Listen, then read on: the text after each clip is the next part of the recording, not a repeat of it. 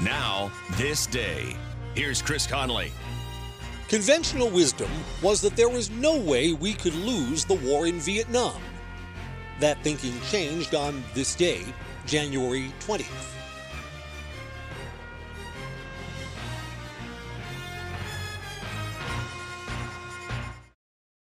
You care for the house, the kids, and our future. A Shiro's day is never done.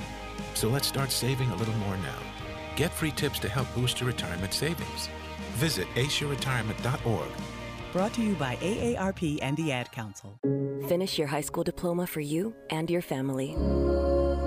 Visit finishyourdiploma.org to find free adult education centers near you. Brought to you by the Dollar General Literacy Foundation and the Ad Council.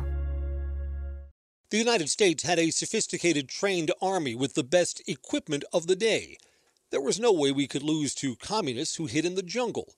But we had never fought this type of war before a war of attrition, where our remote outposts would come under sneak attack.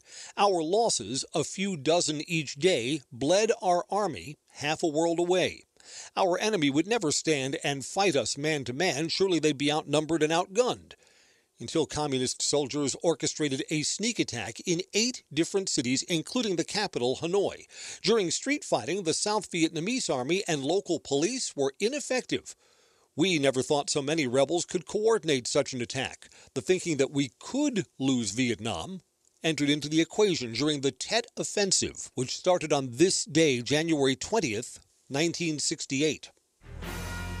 And on this day, don't make the mistake of underestimating your enemy. I'm Chris Conley.